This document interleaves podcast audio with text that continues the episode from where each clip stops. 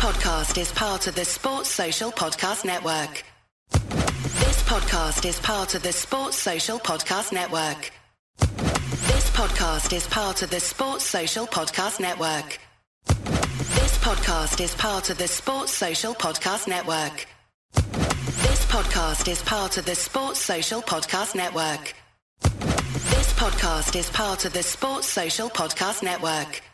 At Discount Tire, we know your time is valuable. Get 30% shorter average wait time when you buy and book online. Did you know Discount Tire now sells wiper blades? Check out our current deals at discounttire.com or stop in and talk to an associate today. Discount Tire. Let's get you taken care of. This podcast is part of the Sports Social Podcast Network. Did you know that yearly Medicaid renewals will start again soon? This means millions of people who were enrolled in Medicaid during the pandemic may no longer be eligible for coverage. If this may impact you, the good news is you have options. Anthem Blue Cross and Blue Shield can help answer your questions so you can find an affordable health plan for you and your family. We want you to feel confident you're covered. Click to learn more. Policy exclusions and limitations apply. Anthem Blue Cross and Blue Shield is the trade name of Blue Cross Blue Shield Healthcare Plan of Georgia, Inc.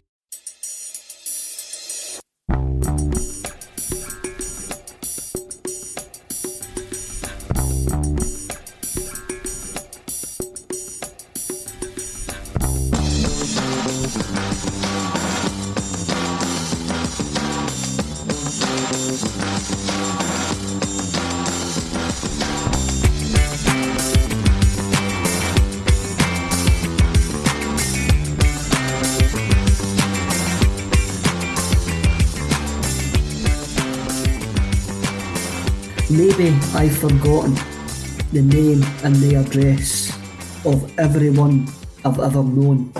It's nothing I regret. Good evening, ladies and gentlemen. It's Tuesday evening. I'm Kevin Graham. He's Russell Boyce. And we are now floating in Screamacelica. Russell, do you think that's a bit of a new order there? Uh, regret. I like that. Do you think will we be regretting signing Joe Hart and James McCarthy? Well, I think we had to we had to bring it up today because it's a huge day when Celtic sign two players in the same day, and it's not the thirty first of January, Kev. You know, Mhm. for a Correct. start. Correct. Um, I think we will live to look at these both decisions, and I'm hopeful we've got both right this time.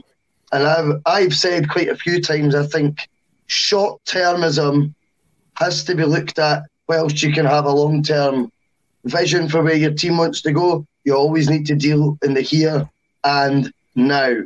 And I'm convinced that both these players have been designed, are signed in the design of you know short term gain, um, because they can. They're two players that are they're straight out the wrapper into the team, aren't they? Let's be honest. De- definitely, and it's as you say, it's bizarre for us to sign guys that we've actually heard of from clubs that we've actually heard of um, now, now, nowadays, and they're, they're, they're, they're weighty signings. For me, they're weighty signings, and they're up there with two of the biggest names to appear in Scottish football, at least over the last five years. For us, anyways, probably since Scott Sinclair uh, with terms of the weight of experience, the kudos that the two names bring to the to the Scottish game to Celtic, and and it's like it feels like we've been trying to sign James McCarthy since 2012, right enough. And that's us That's just not man- uh, that that's us just managed to get it over the line. But Joe Hart, um, I mean, the last time I saw Joe Hart in the flesh, Leigh Griffiths was putting two free kicks past him at Hampden. Um, so, what what I like about both deals, both deals are long term deals. Uh, One's three years and one fo- one's four years. Uh. It shows that both guys are absolutely committed to the project, to the club, and I just think it's a decent bit of business. On paper, it's a decent bit of business. Uh, obvi- obviously, we don't know how it's going to turn out, but hey, we've signed guys with a bit of pedigree. And, Real pedigree. and what we're, what we're actually going to need to admit, and we will admit this, I'll admit this, no problem whatsoever, is the reason that they're here is because they are slightly damaged goods. That's the reason that that's the reason that they've rocked up at Celtic Park, and I'm, I'm not. That's that's fair enough with me. That is fair enough with me. I know their level. I know the level of Scottish football, but what I'm quite pleased what I'm quite pleased about is yeah. both guys have showed a bit of commitment to come to to come to Celtic. Joe Hart has took what will be a massive wage cut to come to Celtic if the reported wages are true and I was going to call him Mick McCarthy there, James McCarthy. James McCarthy um, I probably will have also uh-huh. had, if, if the if the rumours are true, James McCarthy has probably turned down better basic wages to come to Celtic also, to come to his boyhood club. What do you think of that, Russell? I think you're spot on. And, and you know something? there's nothing wrong sometimes with going for guys that are, as you might say, damaged goods. I think too often we've went for the potential project, and when they come off, we can all sit and gloat and go, "Look at the profit on that! Look at the look what they achieved and look at the profit." But for every one of them, like we've said before, there has been another one that's been an absolute dud and hasn't helped the cause at all. And I just feel that but I've said this honestly, we are in a war this year, you know, to try and win that title back. We need people that are going to be able to hit the ground running and that get what this crazy world we operate in Scottish football is. And it is bonkers. And I'm not saying, oh God, how could you patronise people and say they all need to adapt to Scottish football, which is a backwater or whatever? Scottish football, to me, as its mad own uh, you know entity, mm-hmm. it doesn't even operate. I know it gets coefficient points, but really, it's it's got its own point system that's completely different to anything else you see in any other league. And I just feel with Joe Hart coming in for a player in the slide who may well his best shot stopping days perhaps are behind him. And I've seen more analytics today, which was a bugbear of mine at times because but the, what they're saying is he was in the bottom 3%, I think I read today, for uh, uh, shots, long shots saved or expected shots saved or something like that in Europe from his 10 games last year. The flip side is what you'll never get a stat for is the amount of times a headed ball is being cleared by a defender because Joe Hart told him where to go. And that is going to happen. Well, Joe Hart will talk for 90 minutes, those players through the game. That's the difference. Is he as good as what he used to be? Obviously not. Otherwise, we don't get him. But could we resurrect him? I don't know. If he gets the bit between his teeth and for the first time in a long time feels the number one at a club on a long term deal, which he's not had since Man City because he went to Torino and was first choice, but it was on loan. Mm-hmm. I think you could get something. James McCarthy's coming here to prove every single person what, firstly, what they missed, and that I told you I wanted to sign for you the whole time. That is what he's going to come and he, because he's such a big Celtic fan, he's got a title to try and win back. And I, think you'll watch him in, in, uh, as a, in an inspired role this season as well. And there's nothing, there's nothing that strikes me with James McCarthy to say he could not be that replacement for Scott Brown that we have been crying out for. Maybe not just since the summer, by the way. Maybe a wee bit longer than that. But at 30 years old, he can come in and be that huge influence in the team. And I know bit of dig sounds a bit lazy. I get all that these days. That's not terms people like. But one thing he also is very good at is on when you get when he gets the ball, he's extremely effective as well. I would expect both players um, to become mainstays of the team going forward. I think both bring weight of experience and character. I think you're right what you says about Joe Hart. Joe Hart brings a presence that unfortunately for us, Barkas and Scott Bain, and unfortunately for them, haven't shown uh, over the last 18 months since Fraser Forster left. So I think both guys have got an opportunity here to resurrect, as you say, I am the resurrection and I, and I am the light to resurrect their career. Steve MC10 says, well chuffed with our business today. That seems to be the general opinion, Steve. Everybody seems to be like quite happy with it anyway. Yeah. The, major- the majority, the majority of, of fans seem happy with it. Uh, Drew Drew Mack FC, loving the irrationals. I think that he means me and you, Russell. We're the irrationals. And because Drew actually called the panel today on the bulletin the rationals. So we're the irrationals. Well, the irrationals. I like I want to be irrational. That's just that's just my that. character just down to the ground, Drew. Thank you, mate. I'm happy with that. Uh, Michael the boy, Craig Gordon rescued his career at Celtic, so no reason why Hart can't and McCarthy can't either. I, I completely agree with that as well. Uh, we are, we are, we are, we're not taking a, we are, you take a chance signing any player. Agreed. But, but, but it's true. Nobody expected Craig Gordon to go on and achieve what he achieved when we signed him from Celtic. It's uh, nice to have a couple of thoroughbreds in, though. Do you know what I mean? That are. Mm-hmm distinguished careers already behind them. But still, I mean, 34 for a goalkeeper is no age at all these days. No, no absolutely no. nothing. And no, 30 years old for a midfielder who's, I know what Michael said, injury prone there, but also when he's fit, he knows how to get to a fitness level of EPL standards for over a decade now, or around a decade. He's been operating at that level. You know, you look at the clubs and you Wigan, Everton, Crystal Palace, has he ever been relegated? I don't think so.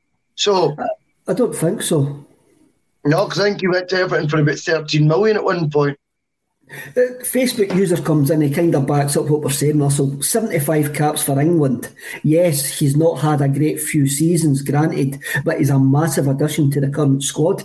And in my opinion, puts a bit of confidence back in the Celtic team, knowing that yeah. cal- calibre of player is in the sticks. Again, you look at it, Kev you look at Welsh and you look at Murray, and we're all for it. We've advocated on this show and on, on ACSOM loads of times. It's brilliant to see young Celtic players getting a chance, Kevin. It brilliant to see. But what chance have you got when the goalie's silent behind you and he puts the fear of God up you anytime the ball crosses the halfway line? Well, that, that was one thing Ange says it, uh, before the Midtjylland game last week, Russell. He says that um, he put in Bain because he needed his he needed his voice, he needed his presence. He, he could talk to the back four. And I went, well, that just shows you that Barkas doesn't communicate. And that was the only reason Bain seemed to get the nod uh, over him. And does that explain why Bain got the nod over him last year as well, eventually? Because Bain was more a communicator. More than, of a communicator. Than, than, Barkas, eh? So we just need to wait and see what's going to happen. But you were, you were talking about thoroughbreds there and we're go- and we're going back to the 30th of July 2000. But first, first, first, first, I need to bring up your tracksuit top. Yes, mate. Try yes, to get it right in the right angle. Look at that. The That's vibe, the clue to the show. The, the vibe I'm getting is cool runnings. one, of, one, one of the greatest films ever made. That is the vibe that I'm getting. Nice one, Jamaica's never had a bobsleigh team. Well, they have now, and Russell's got the track it up to absolutely prove it. Aye, we're, so we're back to the 30th of July 2000. And this is, this is an area where we like to go back to because it's a happy time. It's a happy place. It's when you go to the meditation and they go, thank you, you're a happy place. This it's a comfort blanket, isn't it? Uh, as a comfort blanket to, uh, as a comfort blanket to go here. It's the first game of the 2000, the 2000 2001 season, and it's mm-hmm. Martin O'Neill's first domestic game in charge. And we're going to Tannadice. And what, one of the things that I had forgot about this season, and when I started researching this, was this was the first season that the Premier League, or the Premiership as it's now called, uh, had went to 12 teams and Aberdeen had been saved from relegation the previous season when they finished mm. bottom of the ten-team league. And it was just weird reading. It was just it was weird reading that again. I forgot about that. I think that was the second time that Aberdeen survived relegation because of of league reconstruction. It's quite it's quite mad to feel uh, to think of Aberdeen. Obviously, they were terrible round about that point, but the fact is, like, they should have got relegated that season and didn't they? It's still a bit of a stomach punch for a guy who, like me, who grew up in the 80s.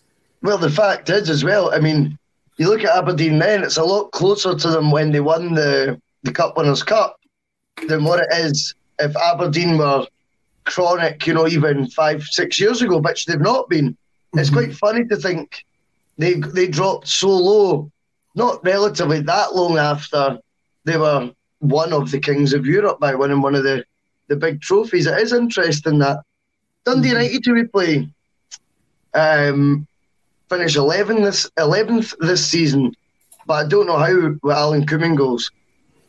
The best goalie performance I've ever seen in my life. Aye, it was. It was a, it was a great performance Oh.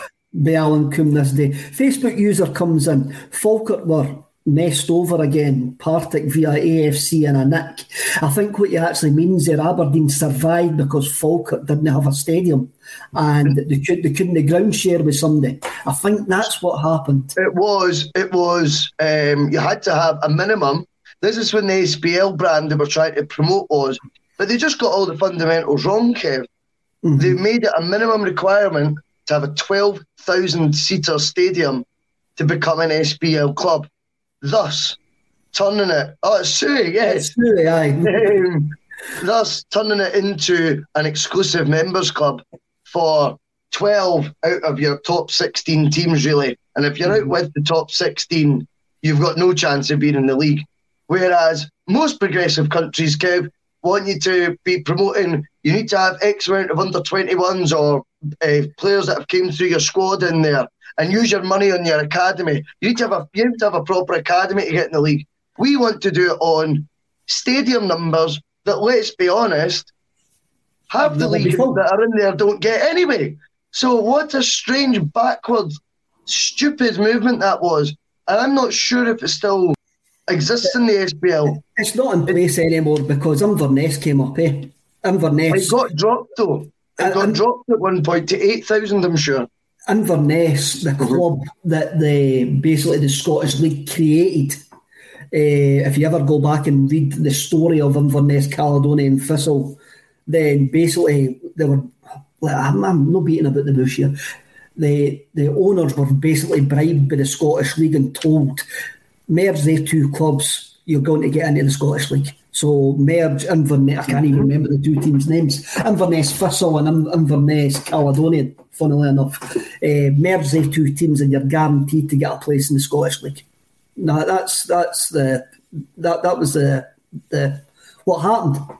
There, there was basically bribery going on and stuff Yeah. like that. Eh, It's a, it's a horrible situation. But then Falkirk Stadium, uh, Falkirk Stadium's in the Grangemouth blast zone. That's how they haven't got a stand on one side. That's true. so that'll never change. That'll never change. They can't get planning Oh.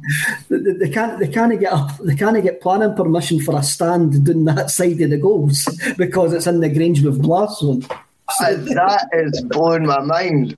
That is Scot- been- that is Scottish football at its best, though. Yeah, I've been once, and you know what? It's funny because the SPL, you know, gave Falkirk rules. They needed a certain size stadium. Rod Stewart didn't, and I think Rod Stewart's a bit bigger than, half the SPL. You know what I mean? And he was quite happy to play at the old Falkirk Stadium. So take note, Roger Mitchell, if you're watching now, you made a complete mistake doing that. So has uh, Little Mix. My daughter's been to see Little Mix twice at the Falkirk Stadium, and did and did Elton John no play there as well? Yeah, he did. He Elton did. I didn't to that, but he did play. the, the Rocket Man himself. Um, so, I let's get back. I'll, I'll bring Paul's brought up a comment.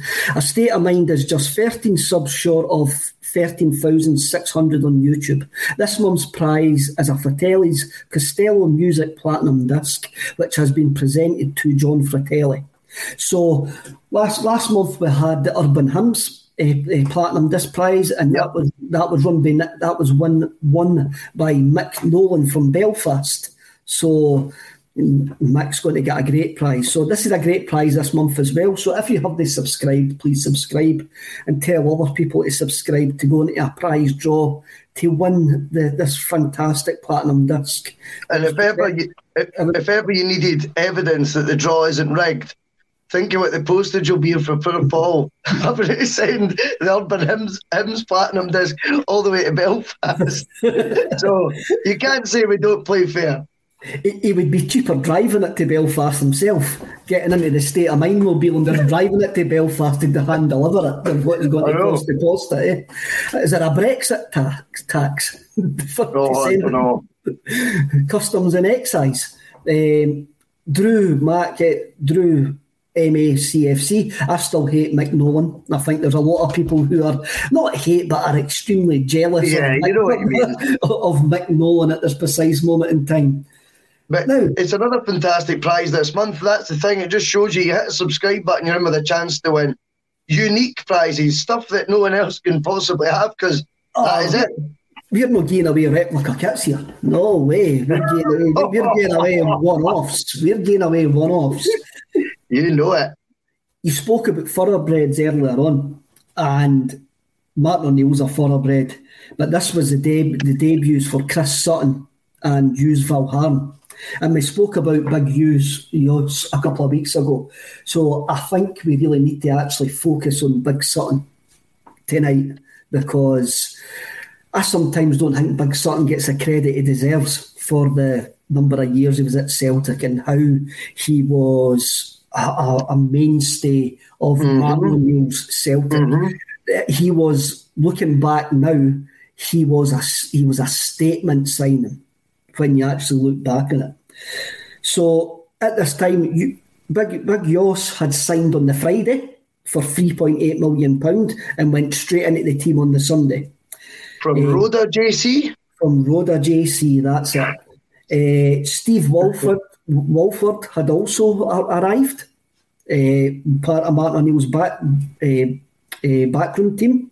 So he had arrived during the week. So he joined the backroom team, which was, as I've said plenty of time, at that point was Tommy Burns and Mark Reaper, who had just announced his retirement from playing as well. I don't remember we spoke about Reaper. Uh, was that last? Yeah, We spoke about Reaper, aye. Uh, aye, so he had, he had just announced his retirement for playing this week also before this game, and he was part of the backroom staff as well. Um, and we were also getting linked with new goalkeepers on the, on a day that we signed a new goalkeeper. We were getting linked with Richard Wright, the Ipswich, the Ipswich goalkeeper, who, Wow. ended, who ended up going to Arsenal. Arsenal. And another Australian, Mark Bosnich, was the That's two- right. was the two goalkeepers that we were getting linked with. Again, Richard Wright was a cracking goalkeeper at that time. Am I right in thinking Mark Bosnich was at Man United down again? Was he back there? I know he'd been at Villa, or has he just joined? Because he joined Chelsea, I think, instead of us. It's the Marketer's Report. This week, Patrizia Spagnoletto, Global Chief Marketing Officer, Direct to Consumer for Warner Brothers Discovery, weighs in on the difficult task of building and retaining consumer trust. trust is a really hard thing to build and a really easy thing to destroy. And we have to be very respectful about that. Our partnership with iHeart has really helped us build that trust and that relationship with the on air talent. The best thing for us to do is to build a relationship with our consumers. And if those consumers have a relationship with the DJs that are on air, then we want to build on that. House of the Dragon, which was one of our most successful, if not the most successful campaign we've ever done for a show, audio was a core part of that. As the number one audio company, iHeartMedia gives you access to all. Every audience, live conversations, trusted influencers, and the insights and data you need to grow. Not just a media company, iHeartMedia is your access company. Go to iHeartResults.com for more. It's the Marketer's Report. This week, Patrizia Spagnoletto, Global Chief Marketing Officer, Direct to Consumer for Warner Brothers Discovery, weighs in on the difficult task of building and retaining consumer trust. trust is a really hard thing to build and a really easy thing to destroy. And we have to be very respectful about that. Our partnership with iHeart has really helped us build that trust and that relationship with the on air talent. The best thing for us to do is to build a relationship with our consumers. And if those consumers have a relationship with the DJs that are on air, then we want to build on that. House of the Dragon, which was one of our most successful, if not the most successful campaign we've ever done for a show, audio was a core part of that. As the number one audio company, iHeartMedia gives you access to all. Every audience, live conversations, trusted influencers, and the insights and data you need to grow. Not just a media company, iHeartMedia is your access company. Go to iHeartResults.com for more. Eh, I'm not 100% sure. I would have said he was at Villa. I maybe would Aye, say he was see, at maybe, Villa. but maybe he just joins Chelsea that summer. But he was definitely at Chelsea. I, I always had it in my head that he went to Chelsea when we were linked with him. But I didn't know if he'd went back to Man U for it. Because I'm sure he had a cameo. I knew he started. Did he was at Man U before Villa? And I think he went back and had a cameo year there, but I can't remember mm. when it was. But I mean, you look at the quality of those keepers, and Celtic were just operating at a level again that we hadn't we hadn't really seen. I know uh, Berkovic joined for 5.75 million the year before, so he was still even in this lineup, what the second highest transfer mm. fee we've ever paid. But just uh, you just felt Celtic this game, the first of that season was we were a side just about to enter a new stratosphere, if you like, for uh, what what what Celtic uh, Celtic supporters were, were used to.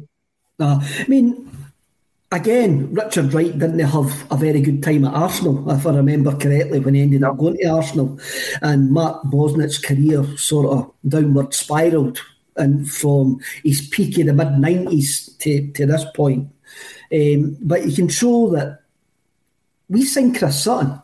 And when I was reading the match report for this game, the, the, the, the journalist actually wrote uh, English England's England's international striker Chris Sutton, a six million pound man, scored his first goal for Celtic. So he was still classed as an England internationalist at this point, even though he never had a cap. It was only a B internationalist, eh? but it was still it was still a top it was still a top quality uh, signing. Did he ever get a cap? No, he played a B international. Then, a, and then he told, no, no, no. Am I getting that wrong? He, he, got a cap, then he was. I'm sure he was capped. Uh, uh, he got a cap, then he was asked to play a B internationalist. Uh, internationalist. Uh, told Glenn Hoddle. And he told Glenn Hoddle to stuff it, and he was never he was never considered again. Um, but do you know why he did that? He was joint top scorer in the EPL at that time with Robbie Fowler, and yet the strike. I've read Sutton's book. The strikers chosen though. Now I might get one of these wrong, right? You know I might, but I think the strikers chosen was like Sir Sheringham, uh, Andy Cole, and there was one other one, Les Ferdinand, I think it might have been, that you're like, wait now. And they were still getting picked ahead, even though he was currently, I think he'd won the Golden Boot with Norwich before that. So he was an established striker. He won the Golden Boot with Norwich. He then wins the league with Blackburn. And then in 97, 98 sort of period under Hoddle, he's still basically sixth choice. He's sitting there going, wait the now. And he's knowing I'll be playing for the Bees. Sui comes in and says Heskey. Nah, not at that point. No, no, no, no. No, not at that point. No, it's Heskey. Heskey was someone that see if I hadn't see if Emile Heskey hadn't played for England at the World Cup 2002, and they'd picked a guy who'd just been the main reason, other than Henrik himself, that he scored 53 goals the year before. Right? they England would have been a far better team because what a foil Sutton would have been for uh, for for Michael Owen at that World, World Cup 2002.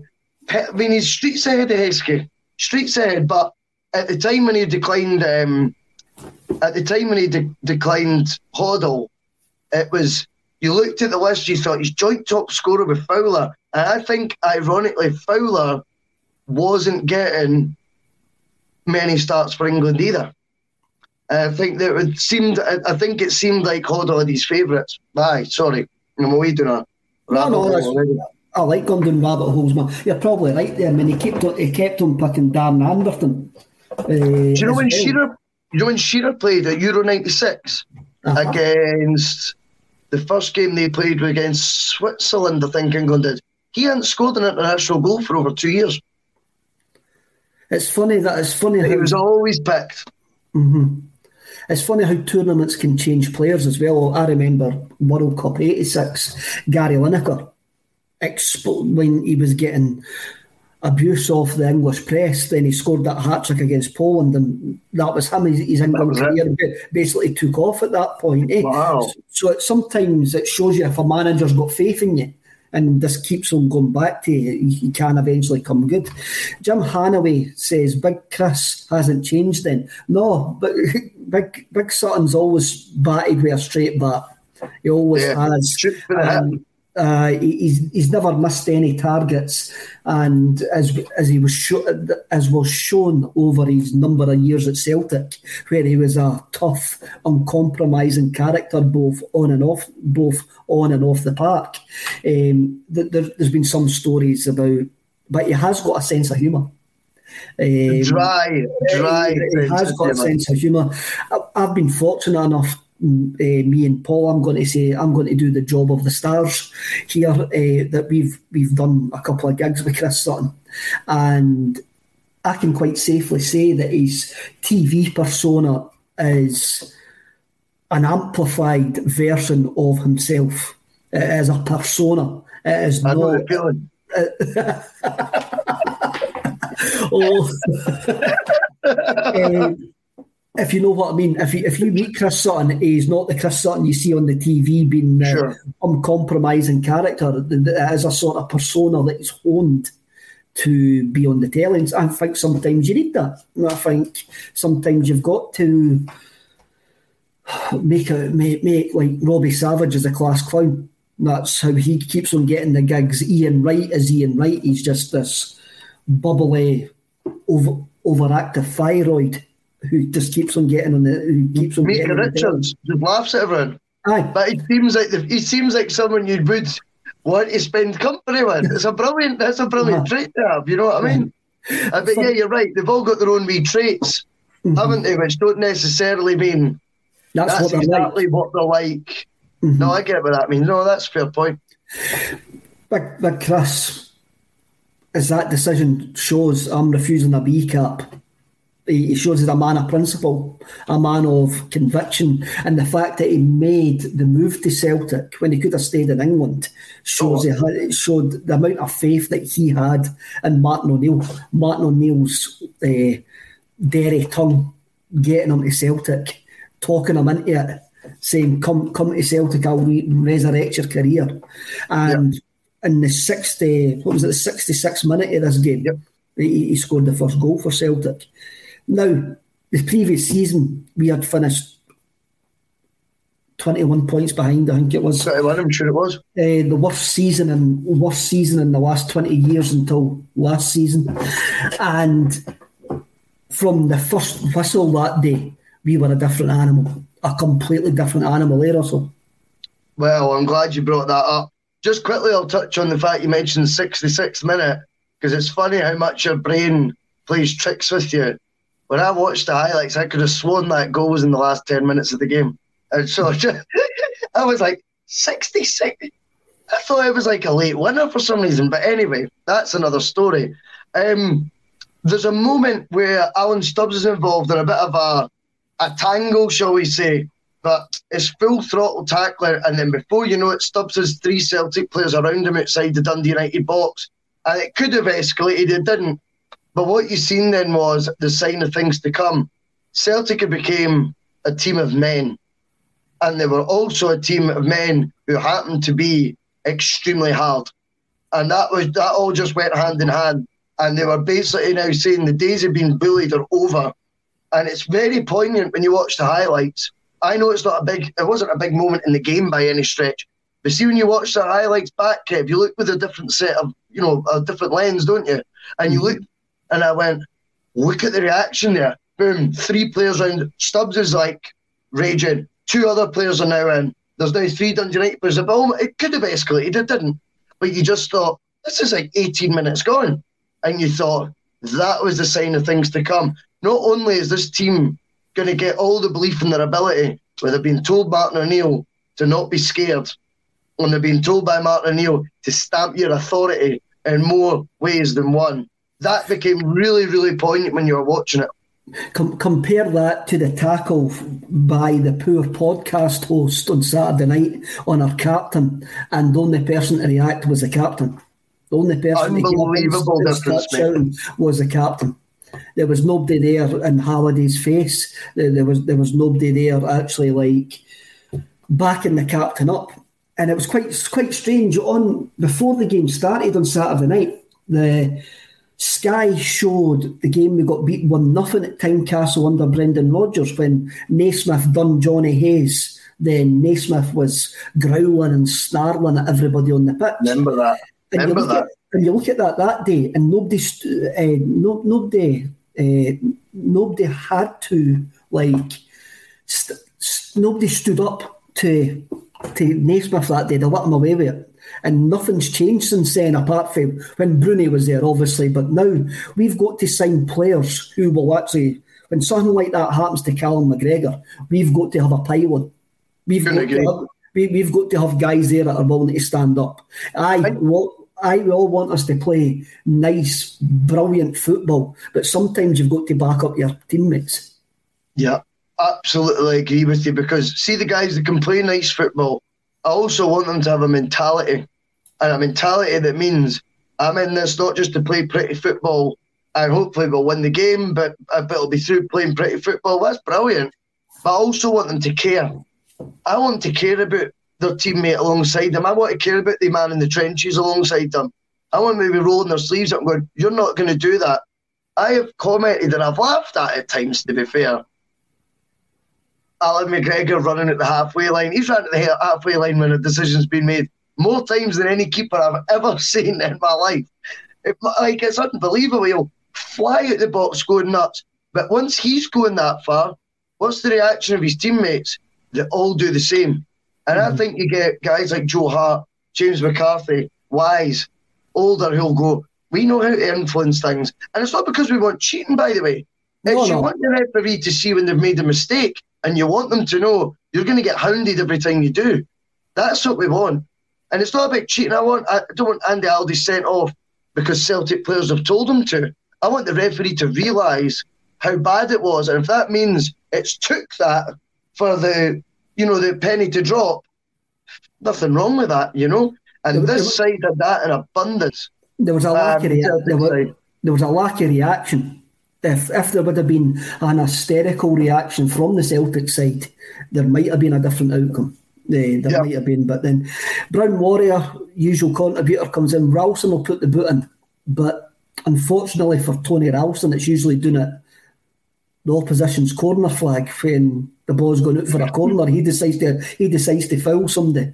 Um, Brian Watt brings up brings up a great point about Chris Sutton. What you'd give for a Chris Sutton in the team today could could trust him to win the ball in the air in both boxes, and you could. Eh? Uh, that's Yeah. he, he played a number of positions for Celtic. Eh? Oh, I mean, it's not just in the air as well, Brian. You know, as much as I agree with that, you look at how he used to bring the ball down on his chest, but while shielding. I mean, the, the, tonight's example was uh, Jason DeVos. Absolute animal of a player, ripped. He was he was huge and he could mix it. Fair mm-hmm. enough. And Big Sutton and him have a great tussle, and he was one of those. Brian's absolutely right. I mean, he can win it in the air, but I also like the fact he could shield it, he could control the ball because he was actually a good technician as well, Sutton. That was the mm-hmm. thing. Well, once we once we'll, we'll move, we'll, we'll get to Tannadice 2000, but I'll just bring up this with Jim Hanaway. Agree, Kevin Boyce. Play looks good, up tempo. Just need a bit more dig, and we're there. Hopefully, Yep. we get that, Jim. Hopefully, that we do get that. Uh, now, I want to talk about the kits. Dundee United. Thank you. I'm glad you want to talk about the kids. Me too. Right, on you go. You go first. Let's let's. Uh, you, you go first about the kits. What, what's So- your thoughts about the kits? So obviously it's striking that both teams are playing in their away kit. Neither team needs to play in their away kit unless Dundee United from I've not I looked into it and I couldn't really find any reasons for it. I don't know if you managed to. But Dundee United, it turns out I presume they must have a tradition of when they started because they were Dundee Hibernian, weren't they? Yes. But their first kit isn't a green kit either. So I What? presumed it was a homage to their first ever kit, but from what I read, it's not. And that season, that was not. That was nothing but just a bit of marketing, from what I've took from it, of their new away kit. It wasn't an away kit, it was to celebrate the 100th anniversary. They wore it as the away kit all year. Did they wear, wear it as a away kit all All year? season they wore it as the away kit. There was a there was an orange home kit. Mm. So I guess I did check it out because I'm glad you brought it up because it was like, and then I realised you know, Dundee United and Celtic, when they normally play at Tannadice, just both wear their home kits. But they're now both in their away kits, which told me it was a Dundee United decision. But there was two kits that year for Dundee United, and there still was an orange and black one. I'm and the sure, green one. I am sure it was something to do with their centenary, and that's why they wore it on, on, on the opening day of the season. Uh, because because as you says, I think it was the centenary of when they were formed as Dundee Hibernian, and they wore this kit to celebrate that on the first day of the season. But then. It got us to have a look at like the fantastic gold and green kit, which became synonymous with that season, which got better and better as that season went on. That kit was just utterly gorgeous, eh? So, Kev, here's the big question. Two kits with those tones take you back to two memories of the same era. What one do you want? That one, or the one Henrik scores in Boavista, or the one Hartson scores at Celta Vigo? Because remember, it's the same toned kit, but one's got NTL, I think, is it Digital Home? Forget me if I'm wrong. That's- Something like that. that's and that one's got the aye. big NTL font, and they're slightly different in styles, same format, obviously. I'm going to put my neck in line and say I much prefer the kit from 2000 to the one in 2003. What one brings back the better memories? Hard to say because while Seville is such a monumental thing, this season is the seed getting planted for Seville. This Mm-hmm. season is when we realised, wow, we're huge again. And that top, it is, it's gorgeous, but it does bring back. Right. It's just, what you thinking? For me, it's a 2000 kit every day of the week. Right. 2000 kit every day of the week. I thought the 2003 kit was too busy. I think there was too much going on in it. The, two, the 2000 kit for me is just, when I think of Matt O'Neill's treble, I think of that kit. Yep. I, I think of that kit. Come on the hoops, another great Celtic channel. NTL NTL home digital all day. So he goes for the 2000. He goes for the Fair enough. 2003 kit. Eh? But I bought only one of those kits, and it was a 2000 one. I never bought the 2003 kit.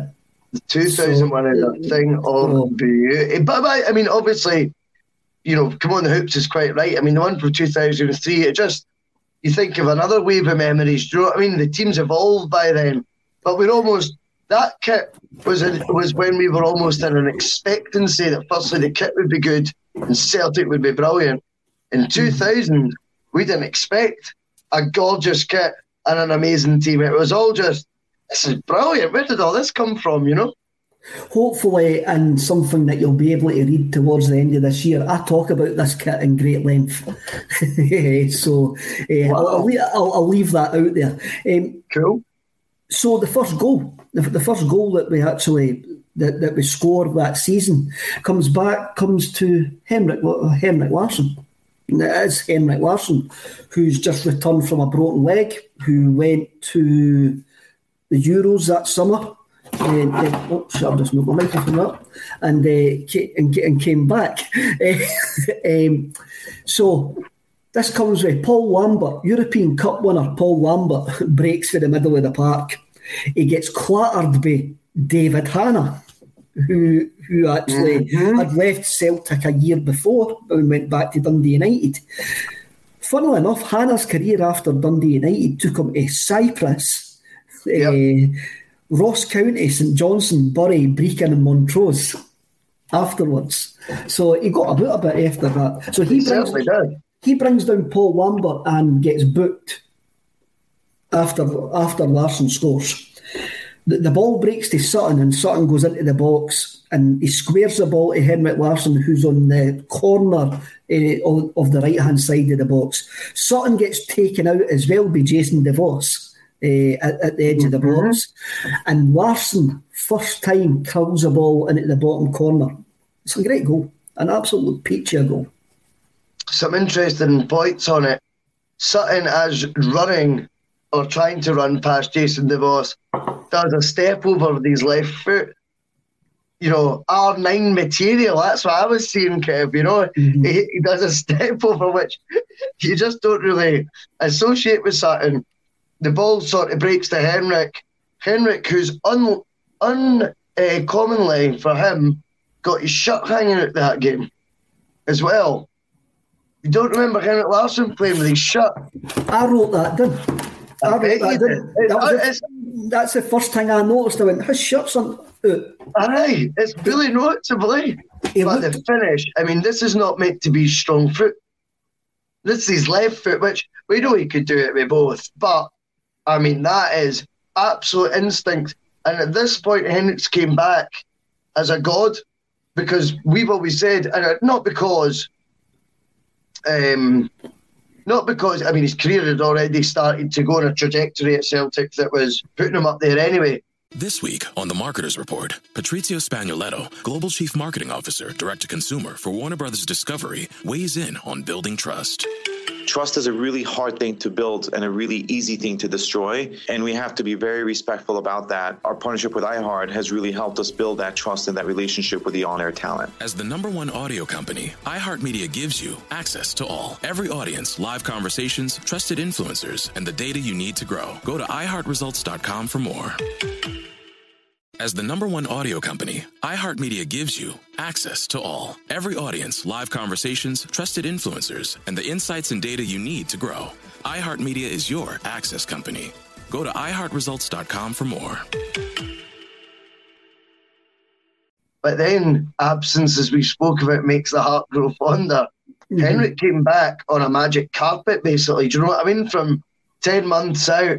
And I think he that he actually embraced that pressure. I think he wanted. He went, "I'm the man," eh? and you just look at the confidence. This is the first game of the season, and you look at that off the cuff, off the cuff way of doing it with the left peg. Oh, brilliant! Wow, it's a great goal. Uh, I'm going to bring up a couple of comments here, Russell. Uh, yes. Michelle Lee, let's try and be a bit positive about the signings today, guys, instead of booting ourselves in the homos. We were positive about the signings at the start of the show, so I, I kind of think we can be anything else. No. Jim, ha- Jim Hanaway actually brings up a great point, and this is true. Did Hanna not go up for a medal with a Gers top one time? Yes, he did. When Dundee United, I think, won the Scottish Cup in 1994. Yes, he, he collected his one. He collected his winners' medal wearing a Rangers top. There's two ways of that. We could go really deep on that, Kev, right, and go, "Oh, I mean, that must make him. That must make him like that." Or see if you just don't support Celtic Rangers, right? You don't give us stuff about them. I've seen plenty of times teams in other tops. I'll give you an example. When Gascoigne scores that goal when he lobs it over Hendry in Euro '96, he walks off the game in a Scotland jersey. Aye. Sometimes folk don't. Sometimes folk aye. don't get it. David Hanna was 20 at that point as well, because he was born in 1974, and you know I know that for a fact. Cause I'm weird with the years of births. So he was maybe 19, maybe 20, and I, I actually struggle with that mindset of how is he meant to know I'm going to sign for Celtic in two years? Why does he necessarily need to care about Celtic or Rangers? I, I, would counter that by, saying Dundee United won the Scottish Cup for the first time in their history. Why would you even think about swapping your top? Naive, eh, mate. I made a lot of mistakes at 20 years old. And if I, had won a Scottish Cup in the midst of it, my ego would be out of control. Maybe his was too. I've seen you on this podcast, mate. Jesus. I wouldn't want to see you winning the Scottish Cup. I'm going to bring up Keith come on the hoops again right after this, Martin O'Neill, we saw the, the what became the iconic Martin O'Neill jump. So Keith come on the hoop says, can't beat Martin wearing socks tucked into tracky bottoms. That jump. It's a great jump. If you ever try to do it, well, I, tried it. Well, it is a leap, eh? It's like it's a, a salmon. It's a, a salmon returning to its spawning ground. Do you know what's mad? Martin O'Neill was dressed up as Brian Clough. right? But I don't know at that age who Brian Clough is, so I don't see that at all. I look back, I went, he's dressing up as his favourite manager. See, when I seen mm-hmm. Paul Lambert do the same thing and dressing up as Mark O'Neill, I thought You're this.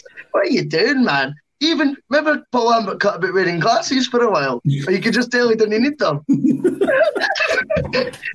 but that that all aside, I mean that's just a wee observation. But I mean, oh, O'Neill's leap was you're absolutely right. What he was also doing then, and I know I don't get me wrong, I don't think he could help it, but subconsciously was he completely was engaging with the fans because you realise you had someone in there who cared just as much, if not more than we did. You know, all his ego and his gravitas and all that was put to one side in those moments. He lost all social awareness because he was that buzzing at Celtic scoring. I think that really resonated with supporters. it did. It was some jump. I mean, if you've if you've ever tried to replicate the jump, it's extremely difficult to do when you oh, actually try and, and, and so it must be like for me it just must this be the pure adrenaline and emotion eh, the jump that makes them actually do it. I mean, I'm 45. If I tried to do it now, I would probably end up smashing my two kneecaps and be, be carried be carried off to the Forth Valley Hospital uh, to spend about six weeks uh, in, a, in, in, a wheelchair. Uh, Brown Warrior comes in comes in again. The chav look before it was a hang. Uh, it's a still what? game Neds, eh? It's a still game Neds, look. so uh, he comes back in. Seriously, every dealer in my tune dresses like Martin O'Neill in that game round here.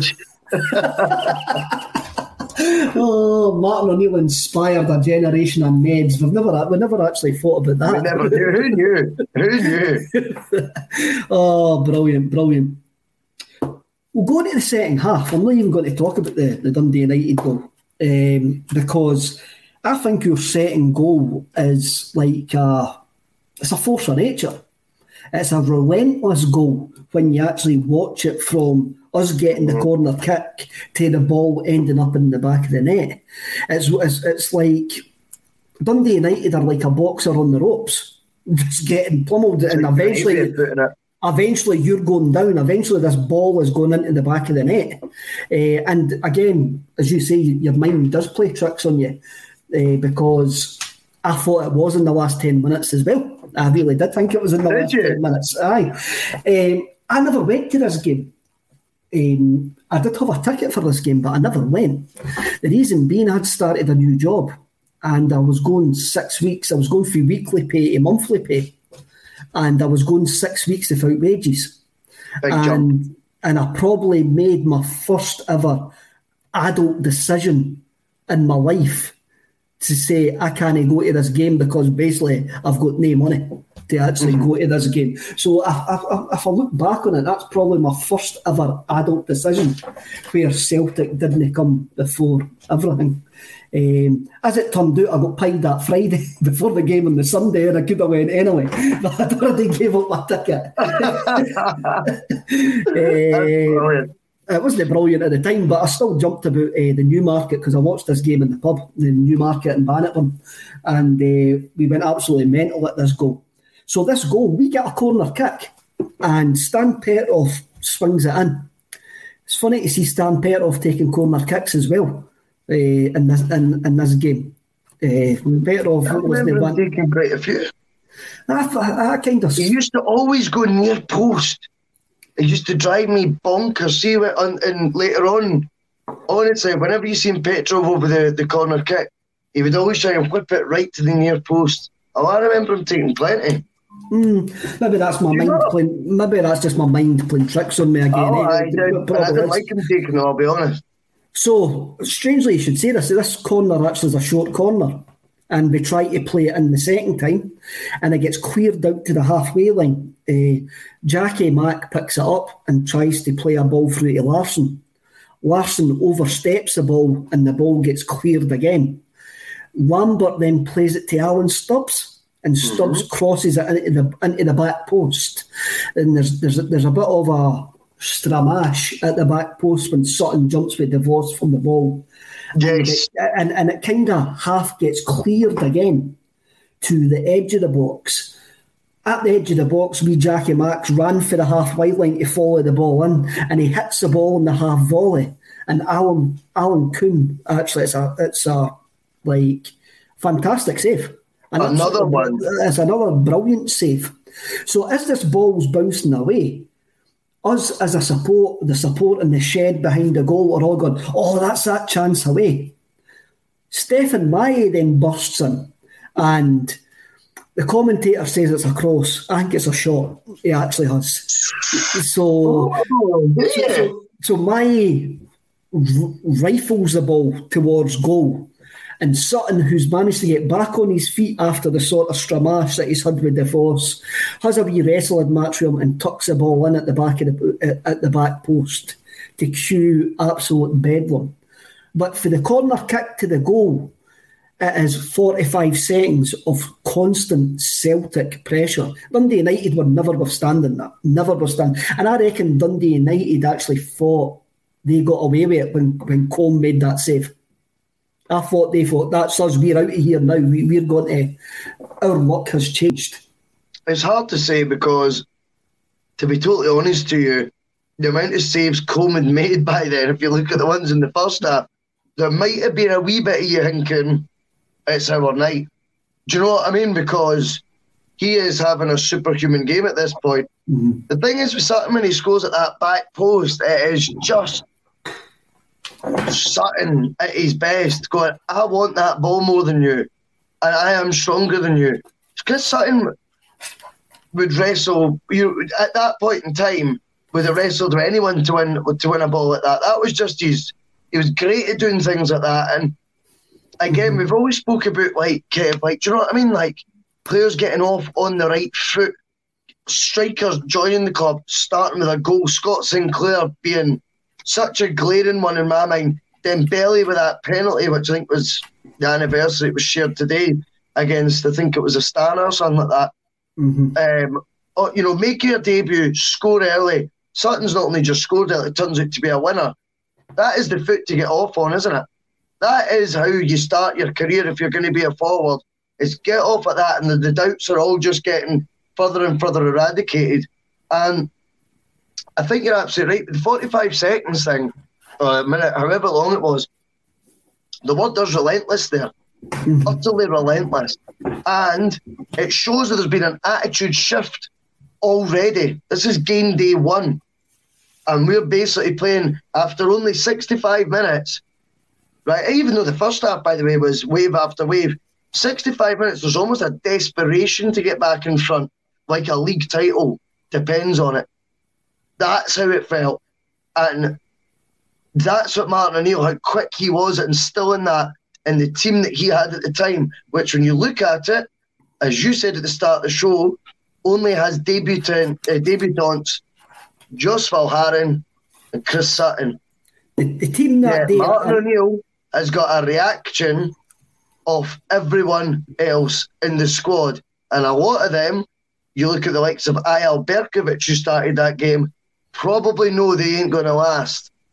They probably know, uh, because Martin O'Neill doesn't mince his words, that you might not be the guy for me long term. Mm-hmm. But yet you've got a team pulling in the same direction and understand what the manager's trying to teach them. And yes, he's on his own. But guess what? He only got his assistant manager Walford that week, like you just said. Mm-hmm. You wouldn't, you wouldn't get John Robertson for another couple of weeks after that. The, No Celtic, excuses.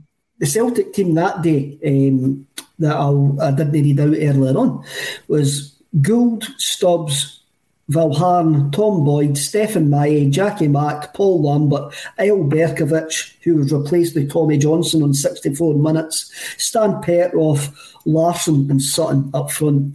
Uh, the subs were Stuart Kerr, bizarrely enough, uh, Bobby Petta, Oliver Tébily, and Matt Burchill. That was that. That was the bench uh, that night. So, but look at that front two. Larsson and Sutton. What a front two. A, a front two that we'll struggle to ever see better in our lifetime anyway, of a, a, a perfect a par- partnership. a partnership.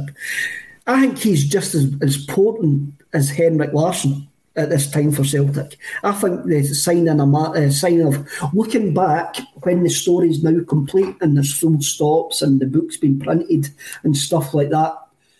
Chris Sutton was a statement signing by Martin O'Neill, and he was just as important to Martin O'Neill as Henrik Larsson, even though Chris Sutton will never admit that. No, I couldn't agree more. I mean, it's unsurprising that in the foreword of Chris Sutton's book that I was telling you I've read his autobiography, it is done by no none other than Henrik Larsson. Not surprising, is it? Because you know, as much as Sutton would never like say, "Oh, you know, it, you know, it was all down to Henrik." Henrik Larsson's someone who will hundred percent acknowledge that Chris Sutton took his game to that next level.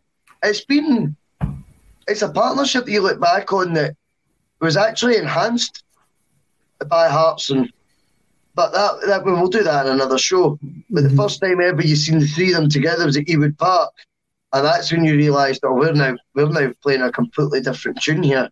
You know, all three it turns out can play together, and that mm-hmm. is hundred percent down the intelligence, in particular, of Sutton's football brain. And as much as Henrik obviously had one as well, was a was a genius. Sutton seemed always to know where Henrik Larsson would be. You could blindfold him, and you would know where Henrik Larsson when he was making his run. You know what direction he's going in, where I'm flicking it to behind my back. It was, it was just a colossal partnership. And uh, as I say, you always have to look at the start, and the start was a good one. Both players were the both scorers, and they just felt between them we're onto something here. De- definitely, I can't. Uh, the best partnership I've seen watching Celtic um, in my lifetime. Um, I, I, saw a lot of partnerships in the eighties. As I say, Brian McClair was my favourite player in the eighties, and I thought he was a great striker. But I can't really remember a partnership like this, no, which which changed a movement of a club uh, actually like the foundation of our club was built on they two up front, and the yep. success that we had under Martin O'Neill uh, was built definitely on they two. And we, he had a great nickname, and we called him the evil genius just because of his persona of like. I mean, he was a bit of a playboy eh, when he was younger. And some of the stories, if you actually Google Chris Sutton at the times he was at Norwich and that, he was a bit of a playboy.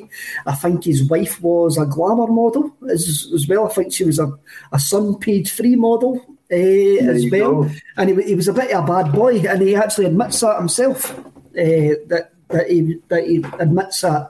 And then he turned when he came up to Scotland. He stayed on a farm. He had pigs and chickens. And mm-hmm, I remember that. He, he's just sort of flipped his whole. He's new like he, he was new insular. He, he wasn't the outgoing guy that he was down in London, and it's fantastic. And we got the benefit. We got the best years of Chris Sutton, and Chris Sutton admits that his best time in his football career was at Celtic. And for Chris Sutton to come out and say that the best striker he's ever played with is Henrik Larsson, when he's played with Alan Shearer, who's probably one of the best strikers that Britain's produced in the last how many how, how many years. Yeah. That's testament to Henrik. And it's not just because Chris Sutton didn't like Alan Shearer and they liked Henrik. I think that was really like just a fact. It was a fact. Yes, it was a fact. It's just um, a fact. I love Sutton. Um, I, I, still like him now. Sometimes I think he plays to the gallery quite a bit. But hey, mm-hmm. everybody's got to make a buck here and there. Eh? So they've got to do something to keep the bailiffs for the door. I agree with most of the things he says as a pundit. I'll be honest to you. And it wouldn't be right to do Screamacelica without promoting the YouTube video of him phoning in Clyde One when it's um, I think it's Gerry McCulloch actually of Celtic TV now who's hosting, and it's Derek Johnstone who's the pundit, and Sutton phones. This video is seven and a half minutes. I implore anyone to type into YouTube tonight. We'll talk about music and all that. And we want you to listen to songs, but Scream of is just not just all about that. If you do anything tonight, it's about YouTube. It's about anything we want it to be. Chris Sutton, Derek Johnstone, Clyde One. Oh, it's the best thing ever. Anyone that can say to Derek Johnstone, you're a puppet, you're a mm-hmm. charlatan, you're a party political broadcaster, Derek. Just tell the truth. the thing is, uh, it's quite obvious that Big Chris is an intelligent guy and he can Absolutely. handle himself in situations like that. I mean, you've seen him. I mean, he, he does six or six. Is it still called six on six, or is it still yeah, I think five? So. Is it still called six? Six I mean, or six, I think it's still called.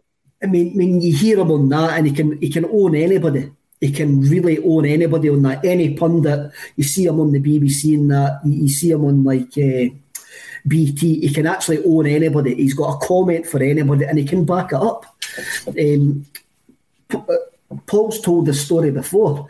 Um, he went to Hamilton one night when BT were doing Celtic v Hamilton and to see behind the scenes at BT what BT were doing. And he says Chris Sutton was so well prepared, it was frightening.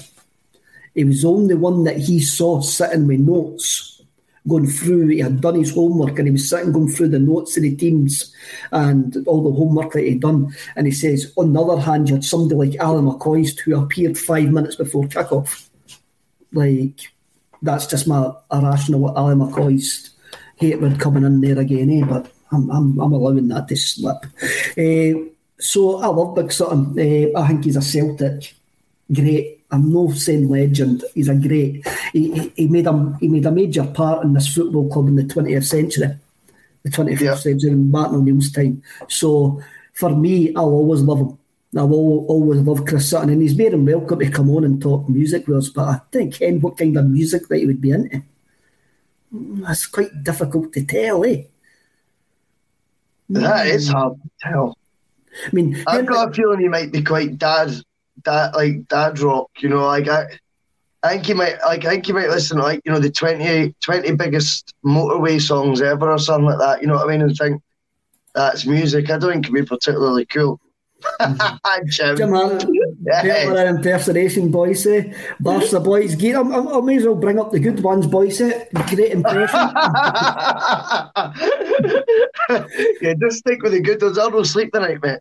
uh, oh, Drew Drew comes in. Oh, no, that was big toff. So, uh, Suey's calling you a big toff. Uh, no, he's called Sutton a big toff. Oh, that's, no, I think he's calling you a big toff. I think. No, I, not calling me a big. No, Suey well. He's not calling me a big toff. Where's the Where's the one that? Where's the Where's the comment that I wanted to bring up that was saying that he's into? Oh, there it is power ballads. Drew says yeah. he's probably into power journey more. Uh, journey, yeah, yeah. Uh, more Born to be wild in that. I could even listen to stuff like that. You know what I mean? He's got a Top Gear album, isn't he? Aye, he's, aye, he's, aye, definitely got a Top good. Gear album, eh? Yeah. If Chris, if Chris Sutton wants to come on and prove us wrong, then we'll more than happily take a, take him up on it. We'll go to music now. And we yep. talk about, uh, oh, I need to bring this up with Quad, but he likes rebel tunes, Kev. Maybe he does. Maybe he does. You never know. We'll need to ask him what's his favourite rebel tune uh, if, we, if we ever get to speak to him. Uh, we'll, we'll go on to this other legend of the um, the musical fear who actually had a Celtic link he did have a Celtic link, which we'll get onto. Bob Marley was Bob Marley. Bob Marley's compilation album, uh, Legend, was in the chart this week. Okay, uh, and it had at this point had spent 410 weeks in the charts since it was released in 1984. In total, it spent 987 weeks in the chart in the charts. This album is an utter classic. Uh, Legend was released in 1984 and it was a collection of Bob Marley's singles. And uh, what a belter an album. And Great listen It's a, it's a brilliant listen. It's a great listen. It's amazing. It's amazing how much cultural significance Bob Marley actually has in this country. It is an unbelievable. I mean, every song on this is a classic. Every song you could play it to any generation, and they'll go, "I know that song." He, he, he brought reggae music to, to the masses. He, they crossed over. Um, I first remember Bob Marley, and my dad, who will be watching this, by the way, uh, my dad used to sell hooky tapes. Right, he used to used to. A guy used to deliver these tapes to the house, and my dad would sell them in the pub right? So like pirate tapes, right? And so my dad used to take orders and he used to have a sheet and he would take the orders and all of that. And the two albums that were his biggest seller were, he'll probably come back to me and tell me. He'll probably phone me the new, forgetting that I'm on air to tell me that I'm wrong here. But the two albums that I can actually remember that were his biggest seller were Bruce Springsteen, Born in the U- USA, the album Born in the USA, and Bob Marley, a legend, were his two big, two biggest dodgy tape sellers. So I got to know Bob Marley. This is my first introduction to Bob Marley, and mm-hmm. it was quite weird. i have mentioned the Newmarket before, and that there is a picture, and I'll, I'll post a picture on Twitter if, if, I can if I find it again. And there's a whole load of us all sitting at the back of not the beer garden, but it was like the cellar. But basically, if it was nice, they, they kicked open the fire exit and everybody went and sat out the back on the on, on the beer kegs and all of that. Eh? So like an unofficial beer garden. Eh? Oh yeah. And, and I remember that like you could hear. Uh, you could hear Status Quo and Bob Marley in the same afternoon, played from start to finish. I like that though. And, and like it, it, just it just shows you how much Bob Marley. There's a big cultural significance of Bob Marley. Which obviously you've got the Jamaican top on, eh? Uh, I, I, need to bring. I, I need. I need to bring That's this right. up. Uh, Brown Warrior, Debbie does Dallas. No, the one the type of, type of tapes. They were music tapes. Brown Warrior the, music tapes. Uh, aye, Russell, sorry, I interrupted there. No, not at all. I mean, it's funny you were saying about doing the pirate cassettes. I mean, I did a bit of that myself at high school. Remember the old Napster world? Yes. So I don't know. I'll not quote my mate's name because I don't want him in trouble. But he must have had in 2003. I mean, at that sort of time, the best broadband that you could ever imagine because he was downloading full albums, mix CDs, selling to me for a pound, and I was selling them at school for one seventy five. I always look back, Kevin, and ask myself why I wasn't doing it for two quid. it was like an inner guilt in me that I couldn't bring myself just to do double the markup. So I'm cutting a bit instead of jotters in my school bag, just this big pile of CDs. But the boy would do the album cover and that on a bit of paper. He'd like print it off. So we're we're wiring through his parents' broadband usage, their printer link jet, and I'm just going to school forgetting all my homework. But I've got a business to run by this point. I'm 14 years old, mate. I've got lunch to buy. You know what I mean? I can't even go to the chippy every day if I've not. You know what I mean? How am I going to afford chips and cheese if I can, if I don't shift some of these albums today. The hives are on fire the new. Someone's bound to buy it. There you go, one seventy five in the back pocket. The Hi- the Hives is a good album, by the way. The Hi- the Hives oh, is a good album, right? Aye, sorry, just when you said that, it took me back to uh, glory days. About Bob Marley album. Mm-hmm. Do you know, Simon? When we, we decided we were doing it, uh, when I thought listening to it, I am amazed I knew every single song. Songs started bringing back memories that I I genuinely had forgotten, Kev, if that makes sense. Mm-hmm. That, oh, hi.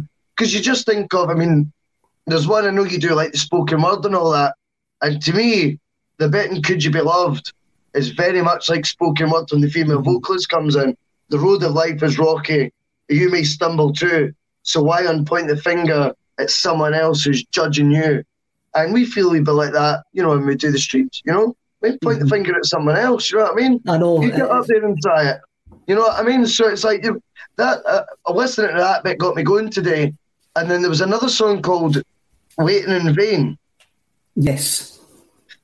Greg Taylor, who is booked to play A State of Mind Unplugged at the end of next month. I'm really excited. You'll know who that is. Surely the GT Booze Band for Stirling. Yes, yes, I do know who he is. He's not the yeah. Celtic, he's not the Celtic left back people. No, not not Celtic left back. If he's playing State of Mind unplugged, that would be funny. Gary Mackay Stevens on the drums. Uh, uh, but no, he did a version of that acoustic um, in my pub, and I remember instantly going, "I want to know what that song is." I didn't know it was a Bob Marley cover or anything. I just loved their version, and then when that came on today, it took me back to to those memories, which I thought was really cool as well. Um, I mean, obviously you've got the likes of No Women, No Cry and all that, which Aye. is a live version. And the funniest thing about that song is the big bit of feedback at one point that happens Yes. on the microphone. but no, just tremendous songs today. There's another one he did that Liam Gallagher covered, and there's always a Liam Gallagher connection as much as there is a Celtic one with me. I'm trying to think what the name is though, and I cannot think of it. I know John John Power covered Redemption song. Uh, I've heard John Power Ficast's version of Redemption song. done that. Paul might know if he's watching. There was, I promise you, there's a. Liam did a really good version. I think he wanted to record it. I don't know if he ever did, but he did it live a few times. Well, Sue, who is Liam and an Oh, yeah. tribute back, comes in and says, Natural Natural Mystic." Mystic. Yes, he should know. I mean, he's he's the lead singer of Stop the Clocks. Yes, so that's what I'm saying. He plays Liam. One of the funniest things about Sue, we went to see Stop the Clocks one night, and after he had done the Oasis set, he says, I'm going to do some cover versions. I just started killing myself laughing. You've got you've been doing cover versions all night, mate. Come on. I know. I, I remember Sue. I used to get Sue to play in my pub, obviously, Kev, right? And and some nights he would just come down. I don't know if he was just sussing out. I've maybe had a few and going, I'll get away with this here. He would just sit down and go, uh, boy, Sue, uh, kind of weird because what I'm going to do tonight is uh, I'm just going to play Be Here Now, start to finish, not on the acoustic guitar, the full album. I'm like, great idea. Completely forgetting that there's probably a few couples sitting in there, you know what I mean? Who are in their 50s going, I thought I know some of the songs he's playing. I've got him playing. I hope I think I own that. That was great. Nah, Great. they're, no, they're no here to actually hear Magic Pie, definitely no. Um, Paul's brought up the comment Bob Marley was a Celtic fan, and this is this is a well known fact. Uh, his son Rohan uh, done it, uh, done an interview with the Celtic View. Uh, and Paul comes in. Remember when his son Rohan took to Twitter to verify that picture I posted? So Paul posted a picture of Rohan sitting on Bob's shoulders with a Celtic top on. And um, Rohan done an interview in the Celtic View where he admits that Bob was a massive Celtic fan. And when he toured Europe, he used to bring back VHS copies of the highlights of Celtic games. That's and, he would, amazing. and he would tell Rohan about Jock Stein and he would tell Rohan about the Lisbon Lions. And in 1980, I've got it written down here. Uh, anyway, uh, 1981, I think, he bumped into Dixie Deans in Australia. And Dixie Deans didn't have a clue who he was. And Bob Marley started talking to Dixie Deans about Celtic and how he wanted to play at Celtic Park and how he knew all about Jock, how he, he knew all about Jock Stein. And Dixie Deans was taken aback that this guy, this multi-million, this re- uh, this megastar knew about Celtic all, all the way uh, in Jamaica. I went to Jamaica in 2006. Was it? Was it 2006? I can't remember. Uh, it was my 40th birthday anyway. No, no, it was my 30th birthday. Jesus, that was that was long that was That was, that was my 30th birthday, and we done a day trip to Jamaica. For, we're on a cruise, Caribbean cruise, and we- and we went to. I'm, I'm sounding like a Tory bastard there. Eh? I went a Caribbean cruise. Eh? Eh, champagne socialist man. Eh, anyway, aye. So we went. So we went to Jamaica, and everybody was going to this waterfall. We decided to do the Bob Marley tour, which took us up to Bob Marley's grave in, in Nine Mile. uh, way up the top of the mount, uh, way up the top of the mountains. So we basically, so we basically drove all the way up this mountain. In Jamaica, I've never seen such, uh, I've never seen such poverty in my life. It was just after a, a major storm, and the place had been decimated. But all the kids all had school uniforms. And they were all chasing the bus and, and, and, and all of that. Eh? And it turns out that the Bob Marley Foundation made sure that every kid went to school had a school meal and had a uniform. So the Bob Marley Foundation paid for everything uh, to, make sure the kids in Jamaica got an That's education. fantastic. So we went up the top, and I had a I had a retro Celtic top on. And when we went into like the, it was like a compound that you go into, And you're going into the compound, and this boy, this boy offered me a bag of grass, a carrier bag full of grass for what worked out to be like two quid. If I'd have managed to get it back on the boat, I would have took it. But I was, there was no way I was getting it back on the boat. uh, so that would, would have made a fortune back here. But anyway, the, the tour guide was, let's say, no on this planet. And he had this big hearty laugh and like a big long beard, the, the dreadlocks and that. And he saw my Celtic top and he went, Bob's favourite team. No way. He did. He did, and we got to see it. And where, he, where his tomb is, there's a football in the tomb. There's a football sitting on top of the tomb as well. Eh? It was fantastic. I, I, I, was a, uh, it was a great trip, and I'm actually quite glad instead of going to see a stupid waterfall, I went to Nine Mile and saw the You whole the right thing, saw the whole Bob Marley thing. The That's thing about, thing about it being on a Caribbean tour is like, yeah, you hear Bob Marley for a fortnight. you hear Bob Marley constantly because the, the band on the boats just play Bob Marley. That was great. Uh, the, what, Bob, what the Bob Marley Foundation does for Jamaica is brilliant. Really, really Brilliant to hear brilliant. Uh, it was it's really good, and always anytime I hear about Jamaica on the news, if there's been a hurricane or anything like that, I always fear after seeing it. It's like, aye, I, I, I wonder how these plantations, the plantations have all got strange herb plants on the end, uh, crops and all of that. But I often wonder how these farmhouses and all of that survive basically eh, when I hear about a hurricane and that being there. Eh? And it's a rough place. It is a right rough place. We went through this village and all the guys were just hanging out outside this cavern. And I says to the bus driver, what's happening there? He says, oh, they're waiting on one of the plantation owners to stop and say, I've got two hours work. And one of them will jump on the van and, and go. Wow. He says that's what they do on a daily basis. Eh? It was really quite eye opening to watch, uh, to actually see. Eh? But fair play to the Bob Marley Foundation. I'm actually quite glad I've done it. It's one of my greatest trips to see the Oh, Bob of Mar- course, to see the Bob uh, to see the Bob Marley tomb, and I right away the, the, the tour guide went that Bob's favourite team. That's So quality, Kev. That is you go. quality. That's not the only music you've been listening to this week. What's that? That's not the only music you've been listening to this week, though, apparently. No, it isn't. Uh, before I get on to that, um, but there was a there was a couple of folk w- willing. Uh, there was a couple of folk wanting us to speak about heavy metal, right? Uh, there, was al- there, was a, those comments. there was an album came out this week by a, a heavy psychedelic rock band, band called The Heads, uh, called Everybody Knows We Got Nowhere. Uh, it sounds like the Stooges, MC5, the Spacemen 3. They're, they're a cult band for Bristol. So any of the metalheads that are in, in the comments or listening to us or watching us, uh, have a listen to this. It's probably the heaviest that I get uh, listening to this stuff.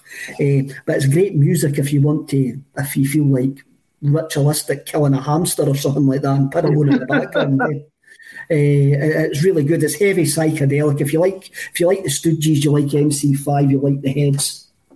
So that that's my recommendation of an album for this week. Aye. Now everybody knows that State of Mind's just not a Celtic state of mind. We're, we're, we're our own YouTube channel. We've got other shows. Uh, we've got music shows. And over the last couple of weeks, couple of months even, we've had plenty of State of Mind unplugged sessions. So the day I actually watched the one for the 12th of June, and it was by a band called The Rahs, R A H S, for Prestonpans, whose debut album is now out. When does it become real? And it's a great session, an absolutely fantastic session, great interview with the lads. And after watching I had never heard any of their music before. Never until this acoustic session. And their album's on my playlist for tomorrow when I'm at work eh, to actually listen to their album. The acoustic session's that good. So I would recommend everybody goes to listen to that as well. Eh, on Sat- on Saturday, Friday there, we had Rianne Downey. Downey.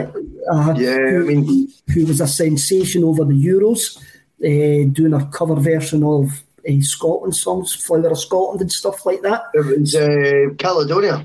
Caledonia she done, eh? So she she she's been there uh, as well. And who's on this week? Is it Robin Smith? Is it? Robin Smith on this week.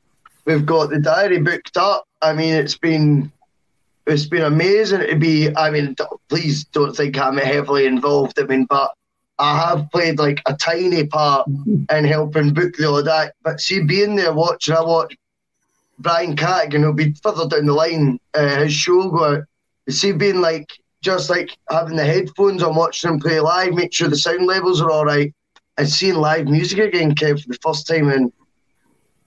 Oh, I was shudder to think how long 20 mm-hmm. months, 21 months I've seen a guy in a, with a microphone strumming a guitar, I mean, let alone a band. But the stuff that's happening in that studio right now is really exciting. And I think I think it's important that on this old Screamacelica, we are the we are the bridge we talk about the football, we talk about memories, and then whilst the state of mind does music stuff, it only feels right that we talk about that. And you're absolutely right. Rianne Downey's performance uh, on Saturday is a joke, uh, absolutely outstanding, and comes over really, really well.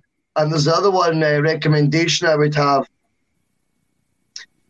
the other one I would have is Brooke Combe. Oh. Been my, that's been my. That, I know the Rahs has been maybe one that really caught your eye, amongst others. By the way, I've not seen anyone poor, but um, I've got to say, Brooke Combe, unbelievable. If she you're, is, uh, she is going to be massive. Aye, there's just no two ways. There's no two ways. That's star quality thing. I get the same vibe of both the girls that they've both got presence as much as they've got the talent and the skill and the singing ability. Um, I'm really excited for the acts that are booked ahead as well. I think Saturday night 8 pm on a state of mind could become a very big deal um, because one of these acts so far that have played, or one of the ones who've got booked, are either already potentially huge or are going to be huge. Going to be huge. And once you go into the channel, that's my mate Shawnee Sherman, who I've referred to on this many a time. He actually messaged me at the weekend and says, I spent all night last night and the first hour of this morning watching every single State of Mind music show. Every one of them he's watched. And he is a music fan, right? That is what he does. And he goes, absolutely brilliant. So definitely, there's a lot of exciting stuff happening. But I, the Rahs set is a joke brilliant as well. It's good. It's really, really good. Check out their album. I'm going to be checking out their album the more. Daniel Mack comes in and says the Downey one needed to be longer. Easily could have listened to an hour. That, that's that's what we're looking for. We're, we're, we're, spreading out. Me and Russell have spoke a few times. If we ever get to do this in the studio, we are going to have a live act in the studio to play us out for to tell us to shut up and for them for, for them for them to play us out. Eh? The first drum you hear, you'll know we've been told to shut up. no, totally, man. Um, so. I think that'll do us the night, Russell. Eh? Uh, I think I've had a good night. It's been a good laugh as usual, Tuesday night madness. Uh, so, everybody, just be kind to each other, peace and love, and I'll see you all later.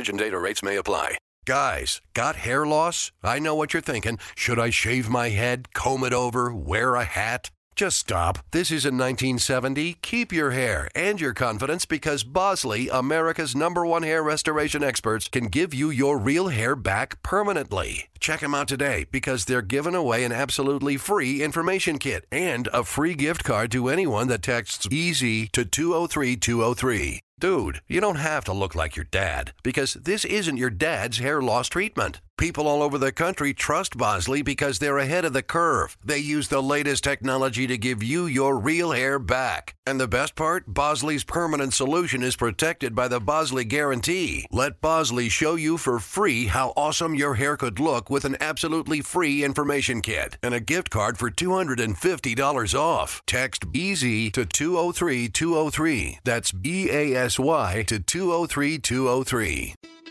It's the Marketer's Report. This week, Patrizia Spagnoletto, Global Chief Marketing Officer, Direct to Consumer for Warner Brothers Discovery, weighs in on the difficult task of building and retaining consumer trust. Trust is a really hard thing to build and a really easy thing to destroy. And we have to be very respectful about that. Our partnership with iHeart has really helped us build that trust and that relationship with the on air talent the best thing for us to do is to build a relationship with our consumers. And if those consumers have a relationship with the DJs that are on air, then we want to build on that. House of the Dragon, which was one of our most successful, if not the most successful campaign we've ever done for a show, audio was a core part of that. As the number one audio company, iHeartMedia gives you access to all. Every audience, live conversations, trusted influencers, and the insights and data you need to grow. Not just a media company, iHeartMedia is your access company. Go to iHeartResults.com for more. Sports Social Podcast Network. Sports Social Podcast Network. Sports Social Podcast Network. Sports Social Podcast Network. Sports Social Podcast Network. Sports Social Podcast Network. Sports Social Podcast Network. Sports Social Podcast Network.